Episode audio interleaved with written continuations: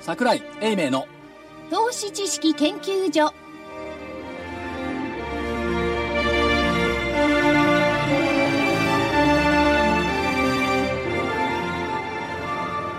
投資知識研究所場外乱闘編銘柄バトルロワイヤル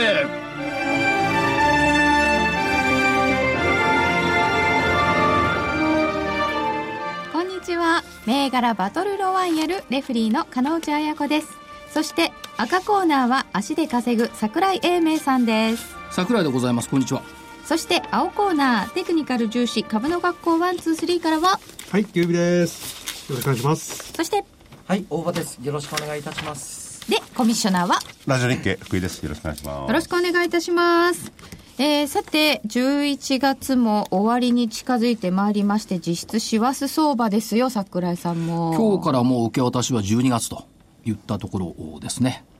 いいですね早く時間が進んでねなんか月曜日の休みがあると、こう、とことことことこ早くてですね。そうなんですよ、この休みって邪魔ですよね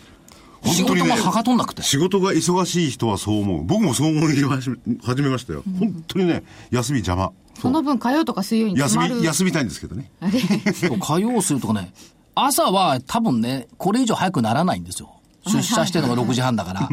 それ夜がしわ寄せくるのね。ああ、そう。ね。4時とか5時に帰ろうかと思っても帰れないじゃない。そうですね。ね。7時とか8時になるじゃない。朝早起きなのに。で、10時になったら昔の証券マンと変わんないもんね。ああ、そうですよね。体悪くなるよね悪くなりますよね。や10時まで仕事してんですか昔はね。っぱ体健康が第一ですからね。そうなんですよ。健康第一。でね、お金朝は。いくつ何番だ 早 えー早起きしても、冬時間がややこしい。あれ、ニューヨークもうちょっと早く終わってくんないですかね。いや、ダメですよ。だって家出る時に終わってないんだよ。そう。渋谷越えてようやく終わるぐらい。あ、渋谷越えてないもっとだ。いや、というのも日本ももう。永田町ぐらいで終わんのかな冬冬時間、夏時間を導入するってのもいいんじゃないですかね、もうこれ。日本がね、一緒に。一時期あったんですよね、戦、敗戦後っていうんですか。そう。昭和20年代は、だってアメリカだったんだもん、この国。あほとんどそう。まあそうですよね。まあ占領下にありましたからね。だからサマータイムっていうの、サザエさんのね、昔の2巻とか3巻見るとサマータイム出てくるよね。でああ。そ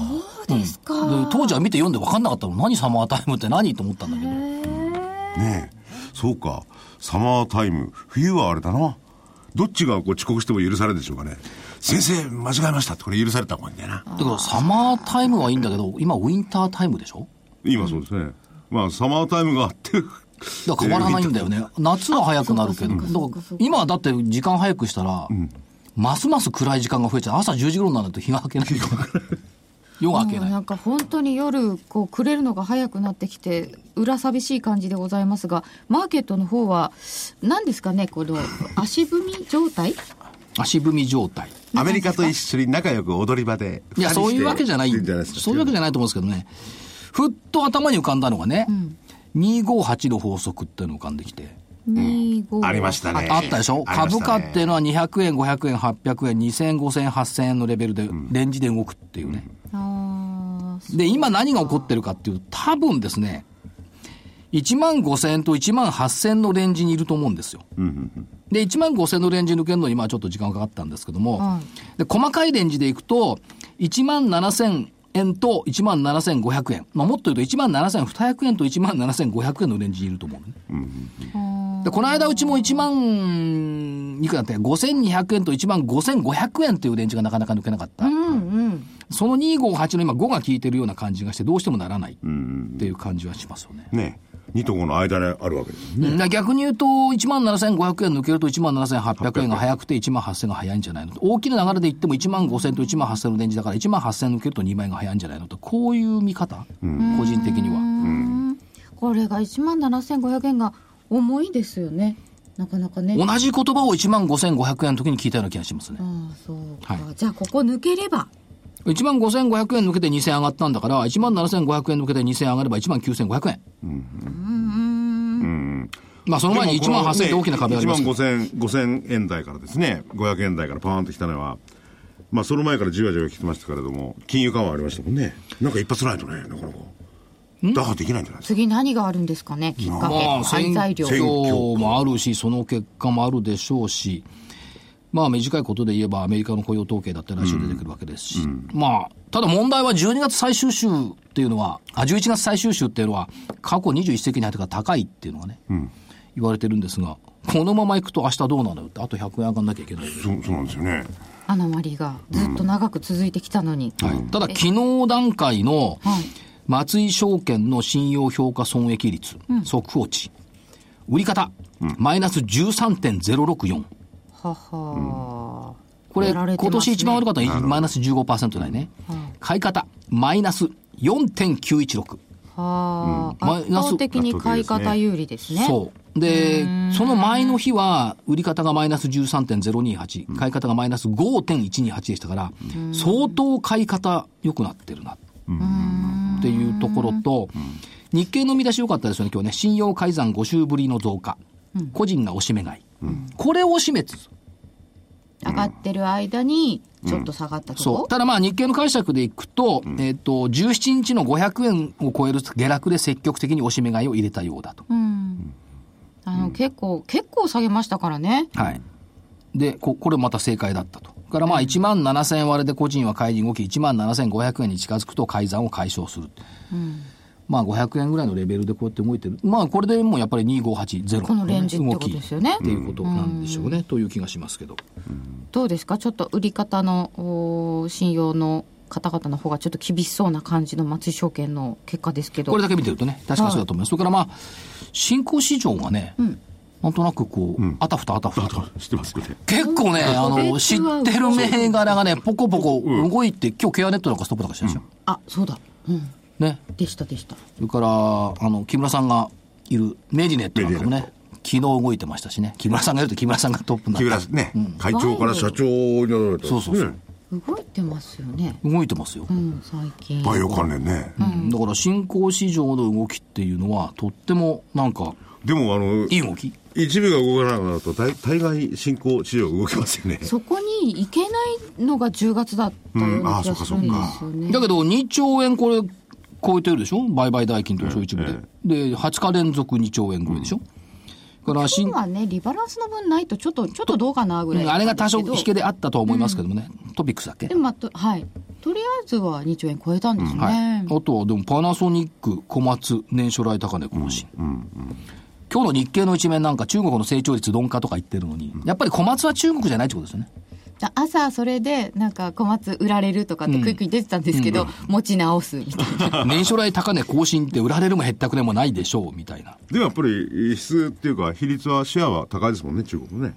うん、高いけどでもアメリカとか日本ですよやっぱりまあそうですねはい小松さんの中では。でも私の履歴書のあの坂根さんを読んでるとね、あのダントツ経営とおっしゃってますけども、本当にすごい変化をした会社だなという感じはしますよね。履歴書銘柄でした。だからやっぱ個別で見ていく方がいいんじゃないでしょうかね、指数でもうぬあ物事を判断するよりは、指数だけで見てるとちょっと狂っちゃう、それから今週、JPX 日経インデックス400も先物が上場してまいりましたけども、火曜日。まあ、ご祝儀っていうのはなかったと思いますけども、え、でも当日だけなんか。なんかよりだけずいぶん飽き商ないいしたよねっていうね、このイメージは ね、どうしても拭えなかったっていったところありますね。メインプレイヤーにで踊り上がってくるんでしょうね。ん ?JPX インデックス。うーん、踊り上がるのか、このいびつな日経平均を捨てることができるのかどうか。なんか小型株が入ってる分、ちょっと最低がやりにくいっていう話聞いたんですけど。うん、それはあるんでしょうね。だからまあ ROE 重視っていうことですから、まあでも分かりやすいですね。入れ替えの時が。そうですね。次に入るやつと次に出るやつってのはよく分かりやすいんで、その意味では良くなってきたんじゃないですか。そこを企業がね、あの重視するっていうのがいいですよね。はい。 ROE、これから高くなるようなうん、もだかのをらみん探なしたいです、けみど。んな必死に ROE を求め始めたっていうところがありますし、や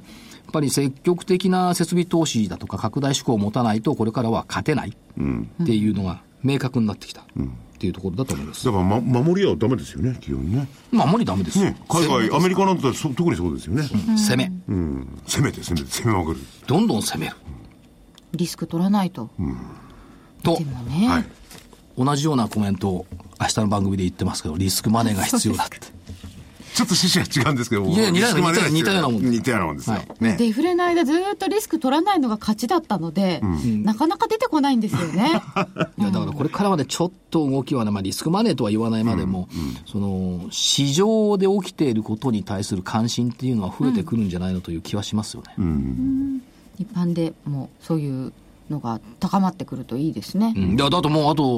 4週間でしょで、これからニーサの口座作ろうと思うと、もうギリギリですよね。ああ、そっか。ああ来年から稼働するやつですすかでにあるニーサの口座で物を買うってのは今からでも間に合いますけども、これから作ろうと思うと、今年のニーサは今年のうちにって、それこそ今作らないと間に合で、わなこい。今年分はでしょ今年分は。まあ、来年分はまた来年ゆ来っく年でり構えていす。ただだいて。今年分ね、ってもう今作らないと3週間ぐらいかかるから、ギリギリ。いや多分む難しいと思いますよねはい、ねえそそれ以前に作るかどうかよりどうなるかわかんねえんだから作るのも躊躇しちゃういやだからなどうなるか分かんないってのは別に今年だけ見てるんじゃなくて、ニーサっつうのはアローワンスが5年もあるんだから、あ制度がまだ変更中ってことですか、うんそうそうそうそうああまあでもさすがに解約はないでしょうあそれはないあですよね一旦作ったものは消さないでしょだってもうんう動いちゃってもうる動いちゃったんだよね、ぜひそんなものも本当に来年も活用したいなと思うわけでございますがではお知らせを挟んで先週の振り返りです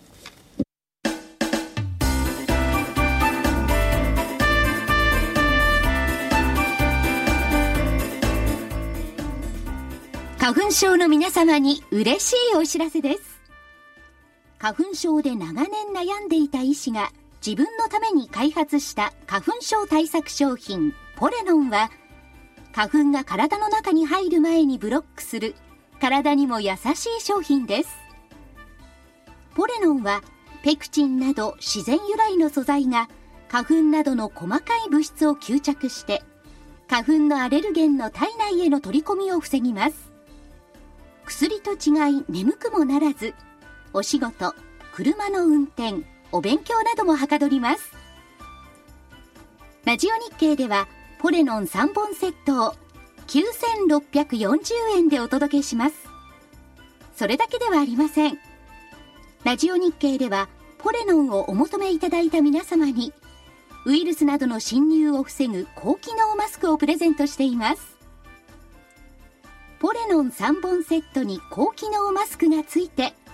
お値段は9640円送料500円をいただきます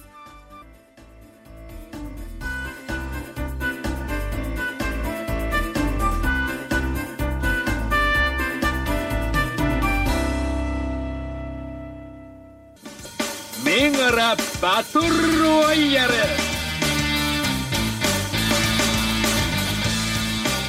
さてそれでは先週分を振り返ってまいりますまずは日経平均株価からです11月20日は1万7300円27日1万7248円となりましたので結果52円安ですということは上下横でいきますと横ばいでした100円の間に収まりました、両者上でしたかボらラが高いように見えて実は横だ ったっていうね外れました今週はね久々にね横でキュービさんがねはい。横っぽいって言ってたんですよ、え横っぽい、ねそうなんですよ。残念でしたねやっとけばよかったですねそうなんですよ。で、今週、感謝祭、アメリカ感謝祭って気づいてれば、あの動き悪いなと忘れてました忘れてました。あーちょっと待っだてったら横ちにょしってとよ待って先週のコメントの中で来週は感謝祭休みだってもう言ってんのよいや、だからね、自分が言ってる時は頭の中から出てるんですよ。うーんだから横にしようか上にしようかっていう考えてた時にそれがポーンと抜けてたんで、残念だよなこれまあでも、外れは外れなんで、すいません。まあそうなんですけどはいということで両者×ですそうですねバツバツね失礼しました、これ幻の SQ1 万7549円ってこれがなんかものすごく幻になってきちゃって気になりませんこれで2週間ずっと幻うんまあ上値は抜くためにあるわけですからお記録は破られるためにあるみたいなあのね株価って目標がないと動けないのよほう自分ではほだってこの人たち見てごらんなさいよん過去の値段とか目標持ってるでしょこれ過去の値段なかったら株価って目標値できないもんうなるほど、ね、まあ適当にはできますけど、PR 何倍とかね、それはできるんだけど、やっぱりね、目標がないところに動きはないんですよ。うーんで今、当面のターゲットと17549、これは間違いない。なるほど目標値っていうのとね希望値っていうのと違うの かな希望値っていう言葉出てないんだけど、あれ願望とか、あ、じゃあ、おすがりじゃあ値と言かい言い方を変えましょうよ。お願い値。お願い値。そう、それだけわかりやすい。お願いまあ値。別にそう番外値でも。なんか違うものになってます。はい。じゃあ、銘柄いきます。えー青コーナーからは、えー、大場さんから日清工業売りで、はい7230日清工業は、11月20日に1797円、ふたえー27日に1776円と下がりまして、丸です。はいやっぱちょっとこの辺の自動車、まなかなかあ、大変だった高田がアシストしてくれた格好うん、高田も下げ止まらず、うんだと思います。トヨタってどうだったの今日。トヨタはですね、確か下げにですね転じて終わったと。これ、これ、大場さんの参考銘柄ですもんね。そうですね参考になりますねそうか、参考銘柄でしたか。トヨタマイナスか。しっかりしてたんですけどね。うん今日は下げ、にえ転じーた。昨日からはマイナスですね。はい。で、まあ7000台はキープね。ホンダは7267。ホホンダ安いんでンすダよ。安いからやっぱり。うん。三パーセント安ぐらいだったかな。ホああ、ねンダ安いんですまよ、あね。これ火曜日に高かった方がちょっと不自然だったんですけど、結構リコールあったですからね。うんああ、そうかもしれない高かった、高田、なんてね。はい。はい、はいなんでもない です。えー日清工業参考銘柄でしたが、えーあ、下がっておりました。当たりでしたっていうのもなんですよね。はい。えー続いて、ソフトクリエイト3371はキュービさんからで本命でした。えーこれが926円から927円。うん。ん、ほぼ横ばい。ちっちゃい丸、三角ぐらいなとこですね。途中で高くなったところはどのぐらいなんですかね、これ。一番高いのは939円ですね。 39円か。高いところあって、またちょっと押されたというとそこうろですでね。すか。はい。水曜日に、昨日高かったんですか昨日ですね。昨日ですねはい高いんですけどもね。うんうんうん微妙な値動きでしたね、はい、えーそしてコナカ7494は売りでした、645円から638円になりまして丸です、驚きはないですが。着実に来てるじゃないですそれ、着実に。バントで送る、これだよな。驚きはない驚きは全くないですね。あはい。ーそんなに大きく下げたわけでもないかなって感じですか日経平均があの動きなので、うん、横はしょうがないかなっていう。そうか。ええそう思いますね。ねえで、おまけに小中で、ね、サンタクロース用の衣装も売ってな いしね。なるほど売ってるのはクロドン・ースキホのーテ衣装とかだったら、100均とかね、の方がいいかもしれないですねそうですね。ええなんかこの紳士服のお小売りとかが百貨店は悪くないんだけど、このロードサイドが良くないって言ってましたね、ええ本当にねこう道行く時にちらっと見るんですけど人がいないんですよねなんでかなと思うんですけどねたまに軽線が当たるなと思ったのは、先々週のレオン自販機、あ自動機。あレオン自動機6272 6272は買いでした501円から534円で丸ですこれね、やっぱりね、方向性と値幅っていうのは、まあ、ある程度は読読めるとは思うんですけど、タイミングっていうのはやっぱり一番読みにくいんだよね。そうですねうん、これ1週間ずれたら全然完璧丸だもんね。うんうんうんいや、先週もある。いや先々週もあるですよいや、そういう丸じゃなく て、そのとろい丸じゃなくて、いや結構上がります上がりまししたっよかり来ましたよ。んはい。先々週だっけそうですかあ先々週か先々週ですよだから、えっと、あそのう時あの時も501円で初回あそうかそうかね501円から534円、よいよいよいよい。ねここういうこともあるれんいだいですよねでも本当ですよねあの銘柄の方向性とかをこうファンダお話聞いててそうかって思うけど、買うタイミングってやっぱりチャートを見ますよねそうです。この方向線なんですよ。そこで方向性なんでいやすね、見事に放送方向線で反転してるじゃないですか、これ。これはこれはね、うん、だってそう確かに前もそうですそうねね75日がこう聞きやすい人、そう、この人は75日は聞きやすい。うんやっぱみんなそれぞれ癖ないですかあ、癖はあると思います。はい。あ癖って絶対ありますよね株はい価のね、あの、銘柄によっては、あのーこのまあ方向線を我々見てるのは、あの、日足75日ですけども、週足も見るんですね。で、週足ってのは39週になります。そこで反転しやすい銘柄っていうのもあります。ああ、前見たのだとあの多分村田製作所とかはそこが反転しやすいポイントだったんですね。ということで、えー青コーナー今回は×ありません、あ日経平均は×ですけどね、はいえー続いてじゃさてあ赤コーナーですえーっとピックルスコーポレーション2925が860円から900丸2円で丸ですおーいいじゃないですかお漬物続いてそうだね2円とか3円じゃないもんねこれねそうそうそうそう、どうでしょう42 2円ですもんもいいんじゃないでしょうかう5%そうなんですけど続いてセブンアイ3382、これが4500円から4393円バツです罰ですよ結構ね続落したセブンアイだはから来年がようだっつってえじゃあどんなじゃあ来年出してくれればいいじゃないですかでおまけに来来年ドーナドーナツがとんでつまらなくなってるんですかえどドーナツがうしたのドーナツどうどうしたのって 理そう由そうはドドーナツを売る来年売るレのジの横に置いて、うんそうドーナツ売るあなんかドーナツの粉かな昭和製粉がね上がってだからポイントあ昭和産業だポイントは悪くないんだよあなるほどみんな注目してるんだと言い訳ちょっと 言い訳でしたねはい危ねえごまかされるとかごまかさない本命ユーグレナ2931は1507円から1588円で丸です。これはでも一部支店にも助けられましたというか、ちょっと待ってちょっと追待っいて風吹きましたよね。助けられましたじゃないユーグレナはいいなって言ってたよそうです言ねって。ました助よけられましたは間違い何な言いってでんすすね。か上がはっいたところをギャンブルチックに本命にするってギャンブルチックに1600でもなったのよ1600いくらもこうなんていうかな昨日まではだって1400円台だったんだからさちそうですよ。ゃんと木曜日にはこういうふうに反応するところが素晴らしいよねいやーじょ徐々に救われましたね一応うんえこれこれ夕暮れまな万が一なかったらこれどうなんですか本これここのこのとこパーンと晴れたのなかったらどうなんですかこれはこれは400い400円台でしたねなかったら罰じゃんよかったですねよかったですねついてますねいやついてるんじゃんはやっぱり動きがいいんじゃないかなっていうねこのね、勘勘ですね勘まあ線なんて関係ない勘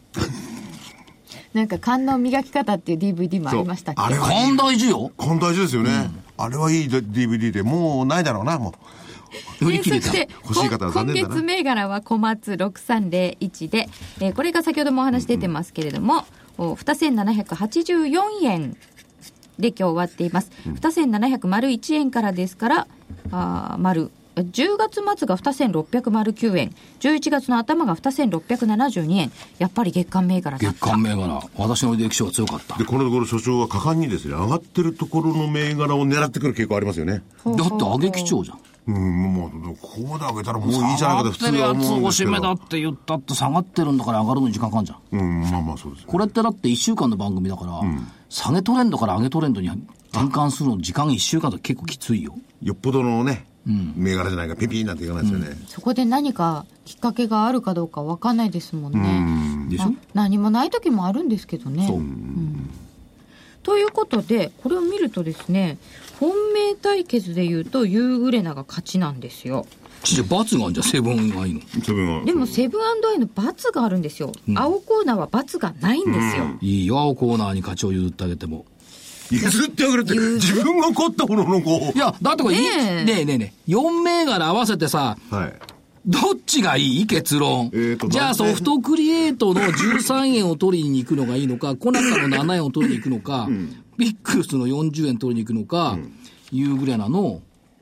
80まあ円を取りに行くか。いやでもこれぜ額でいけばね セブンアンダーアイが結構マイナス100円以上のマイナス110円もマイナス。率にした ら率で言わない額で言いましょう 額でいくじゃあいいよ、最低単位でやったらどっちがプラマイになるのえこれで80円でしょここまでやるのはいいよ、罰があるから、青の丸で。い今週は青コーナーの勝ちですはいやっぱセブンが効きましただけどやっぱり相場って、あれよは入ってんのこいれ。や、もう入ってますよ。入ってます、入ってます。相場ってもう驚きよね。驚きね最後に一つ言わせてあげれば。はい。驚きのある銘柄は確かに楽しいですうんあんまり驚いてばっかり でね、喜び、驚きが、喜びとこう、同義ならいいんですけどね、なんでえ驚いてとんでもない安く、安くなっちゃった。いやまあセブンアイは安くなってるけどさ別に驚きじゃないじゃんこれ110円とはあくまでも、ドーナツは来年ですね。いや、まあいいです。負けです。はい。ということで、決定です。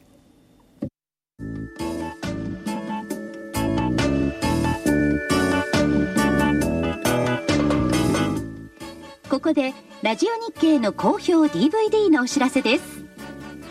桜井英明の投資知識研究所 DVD は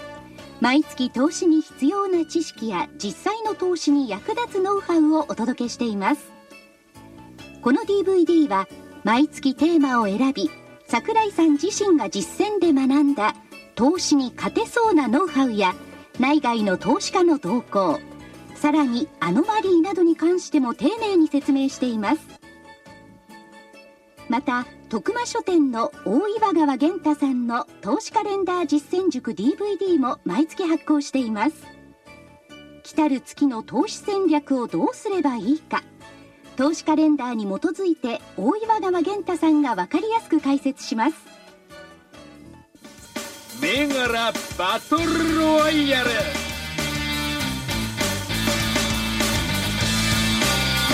それでは今週の戦いと参りたいと思いますまずは日経平均から伺って参りましょう青コーナー日経平均はどう見ますかちょっとまた言っといたけあど、来週末は雇用統計です。 12月の5日金曜日が雇用統計の発表になります明日は国内の指標がどかどか出ます失業率をはじめとして、どんどん出てきます。なんかね結構11月の最後は高いとかだけど考えてみたら、ワン、ツー、スリーってそんな指標なんて関係ないんだもんね。あそっかまあ、そうですね。でもそれが出ることによって引っ張られますからね。初めて聞いた1。週間の勝負だとねなん経か済ね指標を気にするワン、ツー、スリーってのは初めて聞いた稲な。手筋はどうしてるかわかんないですけど。ただ、発表がいつあるかとかいうのは考えますね。うんあ、そうなんだ。あの、その前に手締まっとくとか、ああそういう意味で。あの、動きはできますよあれね。じゃあ発表がどっちに行くんじゃないかっていうことはあんまり考えないわけですか発表があるということだけまず。あるっていうことで、ポジション閉じる。うん一リ回スクが高まるのではい。閉じちゃうそうですね。あの、どっちに行くかわからない場合がよ,、よくありますね、あ決算発表なんかの時はもうかん、もうそれを、あの、考えてもう手締まっておくというのはよよくやることですね。ちょっと聞いてみましょうか。はい。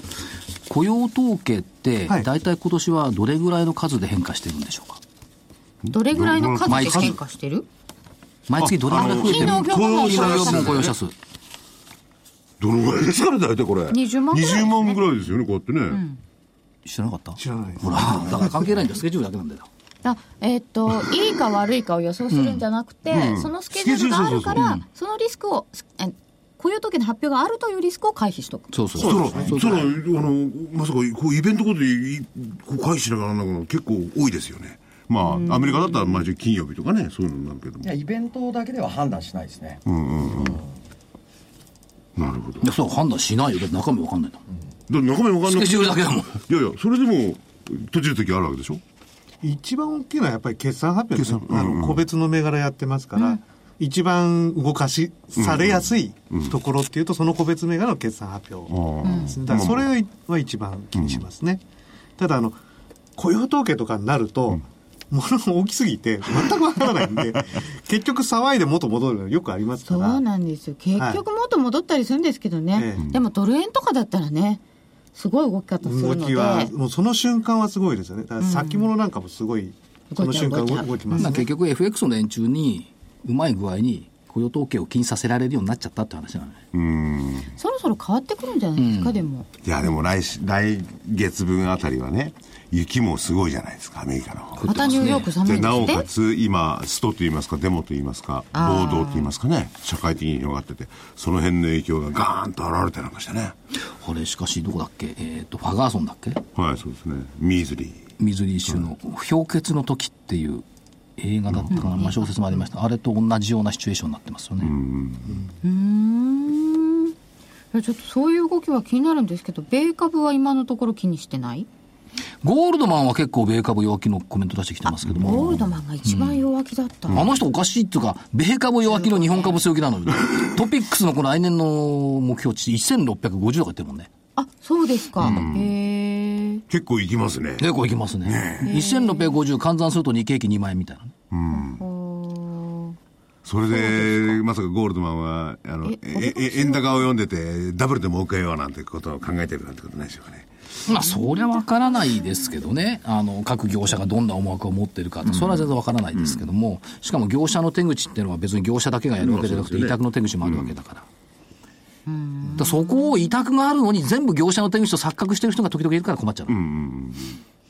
でも安室とかってほとんど自分とこです自分とこっていうか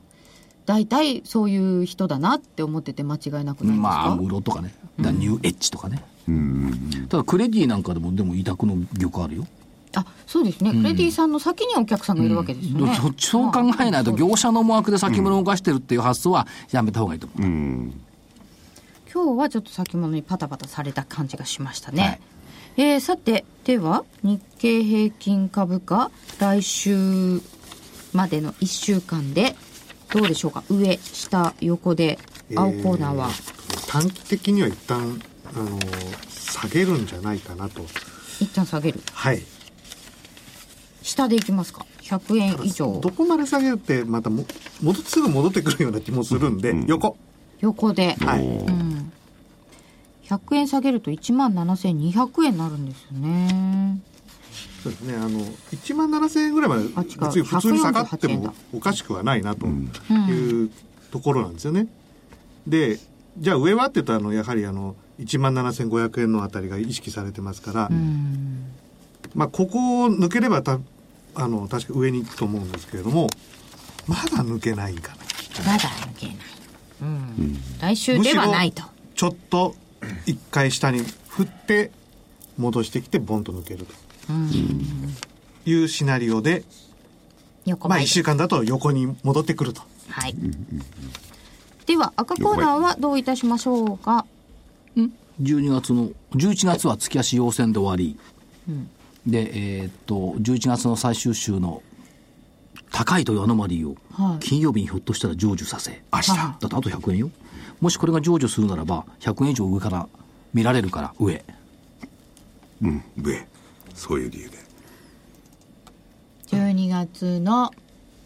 4日までで上を保上つと。ブラックフライデー、そしてサイバーマンデー、そうかそうですよね。とうそとこうが良い雪降ったなとサイバーマンデー関係サなイバーい。問題関係ないですね、あれはさ運ぶ方は大変でしょうけどね買う方がね観光はピュピュってやるだけだ。去年遅れてましたよね。春ちょっと遅れてた。増えてるんですよそういうお買い物する人がね。では銘柄いきましょうか。青コーナーはどんな銘柄を選びますか。はいえーその、えー日経平均はちょっと下げるとはい。いう方向でいまずは売り物で売り物はい4745東京個別4745の東京個別指これだいぶ前導に学園。チェックはねだいぶ前にええ出しました、でこれはですね、えー、と7月に高値取ってからあの高値取れずにいたんですけれども、えー、と今月ですね一回前回の高値をこう抜けてきたんですけれども今日方向線をぐっと割り込んでしまったと、で方向線の向きはというと、えー横向きから若干下向きなのでまあまだちょっと上がれないからで今日のこの下げ方がちょっと悪いので、ああはい、ここからもう一段どんと下げるんじゃないかと読みまして、なるほどはい、方向線割り込んできたというところで、まあ、空売りで、はい。東京個別。はい4745売りで。はいはい。でもう一つ買い物で継続します3371ソフトクリエイト3371のソフトクリエイトを継続。はい。これはですね、あの、まあ、方向線の上のところで、こう、ちっちゃい穴をこう何回も続けてますので、まあ、今日ね、ちょっとあの方向線触ったんですけど、だちょっと下げてもおかしくはないんですが、まあ、ここからまた抜けて、うん。方向線上向きですから、う上抜けて、ぐっと上昇するんであれば、もう前回高値抜けて、上に行くと。ご継続ですけど、えっと、今日の終値から基準でいいですか、はいそまあれでいい1は円いしか違わないんですけど。はい。はい。まあ、ちょっと見てようかなっていう感じですね。そうですねはい。直近の高値っていうのは 10, 10月あ9月のやつぐらいですかね1000円超えですかこれはあ1000円超えてないかここまではね多行ってな分いすぐにはいかないと思うんです、ええ今ちょうど940円ぐらいのところで壁ができてる感じなんで、まあ、ここ抜ければ一旦上に抜けると思うんですけども、ガーンと行きたい人はここを抜けるかどうかじっくり見て、見てたらいいですね。そうですね。だからここ抜けられないでうろうろうろうろしてると、だんだん方向性の向きも横向いてきちゃって、あの、上行けなくなっちゃうと。いうとここでこすを抜ね。けてくれば、まあ、いい形になりますね。はい。まあ、今日方向線触ったということで、はい、ここから。売りと買い1個ずつ。こじゃあ、あともう一個会を。はいえーっと、6333帝国電気製作所。 6333の帝国電機。はい。これはですね、もうずーっと下げてたんですよ。はい今年の、えー3月からですね、えーさえーずーっと下降を繰り返してきてたんですが、ようやくですね、えー先月ぐらいからのこの方向線のところ触るようになってきまして、で徐々に方向線の向きも、その下降の向きがこう緩くなってきたと。で、いよいよ、えー方向線をしっかり抜けてきてますんで、で今日は完全に抜けましたから、ここから上昇するところを狙いたいと。はい。思います。こう結構、75日のあたりに絡んでる。そうですね。ですねはい。まあ、そこを触って下行く、触って下下行くといううん。いう形ですね。で、抜けてきたというところが非常にいいので、帝この国電ボリンジャーのこう上にキュッというのがいいんですね。機。のはい。 6333帝国電機が買いで。はい。はい、3つ上がりました。私からは以上3つです大。場さんからは、はい、えー僕からは、えー参考銘柄で、はいえー売りで9005東急お願いします東京急行電鉄ですね9005の東急ははい、参考で参考で、はい、えー、と下向きの方向線を本日割り込んできましたので、えーここから、まあ、下げるんじゃないかなとうん、いうことで、まあ、空売りで目線で見ていきたいと思います、はい。はい、参以上です参考なのは、参考ですはいそ、な、なぜにんと、特に、今日経平均がやっぱりこうまだ持ち合い高値圏高値圏かどうかは分かりませんが持ち合ってる状態なのでやははりいここはあんまりポジションを増やすようなところではないと思いますので、ここは無理せずということであのちょっと参考銘柄ということで、はい。はい、出させていただきたいなと思います、はい、わかりました。では、青コーナーから、えー参考銘柄含めて4つでした。では、赤コーナーいかがでしょうか参考銘柄はい。ここは、っていう形ですか。真似してみまし違うた。違う株価がどうのこうのじゃなくてね、その9006の京急9006の京急。株主優待制度の拡充を発表いたしましてね、どんな中身なの確かね、えっと、空港とかね駅でねコーヒーサービスかな、へえ。駅、駅で、駅で。あこれ空港だったかな、どどううんんそういうのを拡充してきたんで参考で株主様だけに。そうそりゃそうでしょうあ、そうですね。だって株主優待を一般投資家に広げる会社はないでしょそうか。株主っていいですね。で、えー参考で、はい。京急それから参考っつうかご紹介ね今のはねご紹介。だんだん格下げされてる気がす る。東京個別が売りならばはい。 4718早稲田アカデミー早稲赤4718早稲赤買い早稲田アカデミ集団指導型校舎125校個別指導型校舎18校都合143校で10年後の目標お校舎数250校倍ですね今ねーえこの時期に受験生も減っに子供の人数減ってますからね。違うんだな、はいここはまた何なんです子か供の人数が減っても、はいこういったところに通うところのえお人数は減ってないんだなあ、そうなんですか。はいほう、で、えーっとやっぱり合格実績が良くなってきてて、ちなみに総慶附属高校が13年連続1位海星高校が6年連続1位、慶応女子校が5年連続1位、夏季合宿参加者数1万1500名、ということです非常私にが昔あの塾に勤めていた頃にですねこの早稲田アカデミーのでっかいビルが近くにありましてですね、はい入塾試験受けたいんですけどどこ行ったらいいですかっていう時にあの早稲田アカデミーのところを曲がっていただいてっていつもライバル社を言わなければいけないというすごくこうただその、受験の小中学生だけじゃなくてね、えっと、小学校低学年向け英語講座、ああ、ね。東大受験生のためのハーバード併願コース。はあ、へえ。ここまでわかるでしょ、最近話題になったのはね、教師力養成力。えあ、教師力養成塾。そそれはあのー受験生じゃなくて教師が受けるんですか先生。現役の学校教諭や教員志望者、多塾の講師を対象とした研修事業。なるほどね。これがね、結構今マスコミからもね、注目されてるのいやちマスコミが注目するのは勝手ですけれども、これも流行ってる流の行ってんですか、んはあ。だから、いや、教師を養成する、教師力養成塾ってのはすごいな。いや塾と学校が提携して、学校の側が塾の先生にこう、あのそういう教え方を指導してくれっていうのを申し込むとかいうのが結構あるんですよね。で、少子高齢化をご懸念されてますが、えっ、と、今期の売上高は194億円、4.7%増、営業利益が7億9800万、15.7%増、純利益4億4600万、53.3%増。伸びてるんですね。ねつい最近ヨゼミがねうんそうそう、あれになりましたからね。かし相ね当学校ね、閉鎖する。夏季合宿1万1500人って、すごくないこれ。そうか。やっぱり学歴、即、生活なんでしょうかね。これからも。どうなんいでや、すそかれはよくわからないですよ。は高学歴の人が悲惨な思いしてるケースもありますしありますよ低ね。学歴の人がそうでもないケースもあります。そうそうわかんない、なんとも。まあ、高学歴低学歴ないんでいうかわかんない。うん、まあね。ということそもそもで福井さんと私なんか隣り合わせの高校ですからね。隣り合わせそう、隣ほとんどね板橋区とか豊島区と接してるほとんどこ隣り合わせ。隣り合わせあそうなんですかですから、えっ、と、早稲田ね。早稲田アカ早デミーは稲田じゃねえや会早稲田アカデミー、早稲田はか。いもう一個が、9419Y ヤレスゲート。あー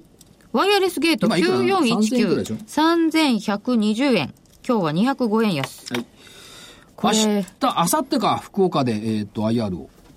あそうですか、うん一緒にやりますけど、にラジオ日経のね。だよあねはいはいえーまあ、Wi-Fi サービスを展開していることがあるんですが、これね、あのホームページずっと見ていってもらうと面白いと思うんですが、えー、11月6日にね、はい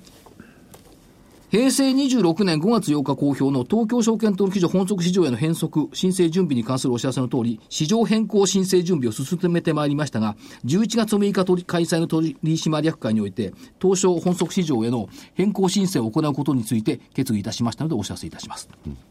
結局会社側が、えっ、と、東証の一部二部への、お変更申請を行うことについて取締役会で決議した。したがって、この申請が東証の承認を受けられるかどうかは不確定。だけど、こういうふうに出してきてる。申し込んだよってそこうそとうですそうねそう。それから、矢継ぎ早に出したのが V キューブとの包括的業務提携。あーワイヤレスゲートは割と個人向けですけども、V キューブって法人向けじゃない。ここの、それからね、人の流れ解析サービスっていうのを今やってるんですよね。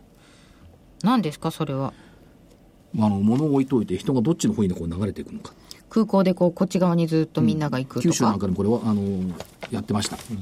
人がこう歩く道どっち向いてる動線がどうなってるか。あれ、だから見てりゃわかると思うんですけどね、調べなそれくてかも。ら JT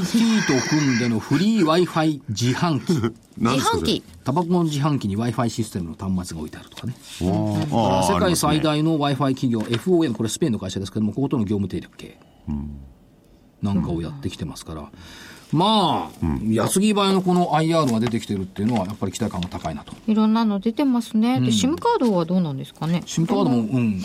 聞いてこようと思って、質問事項の中に入れておきましたけども、あさって福岡 IR でさようでございます。はいえー、SIM カードをスタートいたしました。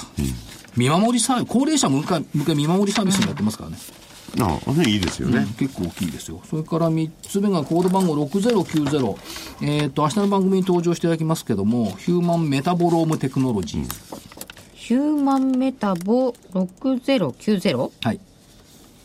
まあ、あの、昨年の6月には夕暮れの工場を見に行ってきましたけども、石垣島まで。来年の6月には、山が。山形県鶴岡市にヒューマンメタボロームテクノロジーの本社研究所を見に行こうかなと。いいですね自腹で。ね。自腹で。自腹で。これ何やってるか、うつ病のマーカーですからね。はいうつ病のマーカー、まあ中身はあの、明日の金曜日の番組聞いてください。なんかもうねいらっしゃってる画期的ですね。はあはあはあいらっしゃって30分ぐらい、業務について話を頂戴してますんで、なんとなくピンとくるものが、あったでしょありましたね。はいよかったですね。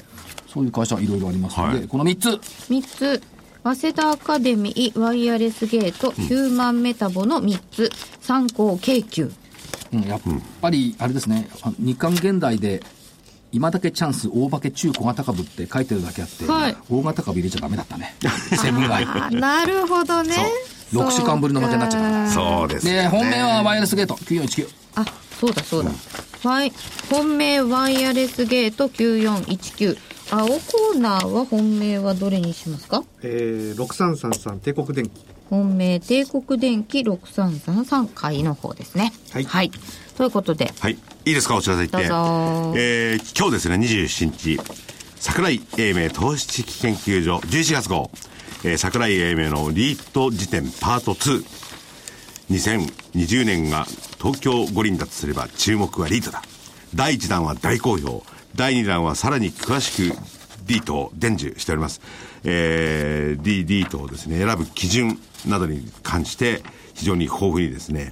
えー、いい質問を金内さんから発していただいて。あの、それに、株だったら PER とかなんだけど、リートはどうすんのどうすみんのたいなかねことを聞いております。ね、あるんですよね。それだけじゃないですよね。10個を超えるリート銘柄ですかね。それをいい、こう、所長が選んでくれてね。はい。やっぱり、物を、物件ね、それから内容、そういうのをちゃんと見ないとね、いいものは選べませんよね。しかし、東証リート指数も昨日かな、1800ポイント台乗っけてきましたですしね。はい。で、それが、あー今日発売になっております。価格の方、8640円、送料500円。そして、明日発売。これをね、これもの翌作、28日、世界市場を覆う5つの大嘘を見抜け。嘘を信じると再起不能の大打撃が待ち受ける。嘘を見破り、真実を知った投資家だけが生き残る。これは、まぶっちゃん、えー、まぶちさんとですね、えー日本の誇る国際通まぶち、えー、吉原さんと、それから、吉原春吉。春吉春吉だ いつも間違あえ役になってないそれだから、まぶっちゃんでいつもお会いしてまるぶっちゃんねえーまぶっち、春吉さんと、桜井英明さんのですね、えーお話。世界市場を追う5つの、あ、5つじゃない、5つの嘘を見抜け。本当にねまあ、嘘というかなんというか、まことしやかに我々がこう解説等々で思っちゃってること。それが実態はこうなんだよ思といいう込んこじゃとっをてる思こいと込ねんでね、あのー数値を交えてですね、馬渕さんが詳しく解説、それから先も、これからどうなるかということもお話ししていただいております。えーなかなかのね、意欲作、これ面白いですよ。これひ必聴ですよ。超ですね、必見。こちらの、あ必見かえこちらの方も、お DVD 価格8640円、送料500円。え、ともにお求めはですね、東京0335954730、え、東京0335954730です。えー大嘘、それからリートも、ぜひよろしくお願いします。大嘘っていうのよくないですね。大嘘まあ ね、誤解と錯覚を解く。福井さんがつけた題名って感じがしますが。はい、お知らせ。はい、えー株の学校123では初心者向けに株式投資入門勉強会というのを開いております、えー12月の予定が、えー今入っております、えー12月はですね3日10日17日水曜日の夜ですね、えー新橋の方で開催があります予定がありますので皆さん、えーお時間を、えー見ていただいて来ていただければと詳しくはホームページの方でよろしくお願いしますはい、詳しくはホームページご覧ください。あと40秒で12月6日だったかな、確かザイナスアセットでセミナーやりますんで、もしあったらホームページ見ていただければというふうに考えております。えーあと30秒ぐらいね。そうです。空獅子ボタン、はい板と材料をはかりにかけりゃ板が重たい相場の世界相場校舎の外国人や弱い心はお見通し背中で吠えてる金融緩和アルゴの細さ細かさ承知で動き曲がりくねった相場の風を積もり重ねた塩漬けたちをなんと詫びようか投資家に背中で泣いてる日経平均からじしボタンの元歌がわからない。それでは皆さん、また来週お耳にかかりましょう。さようなら。お願いします。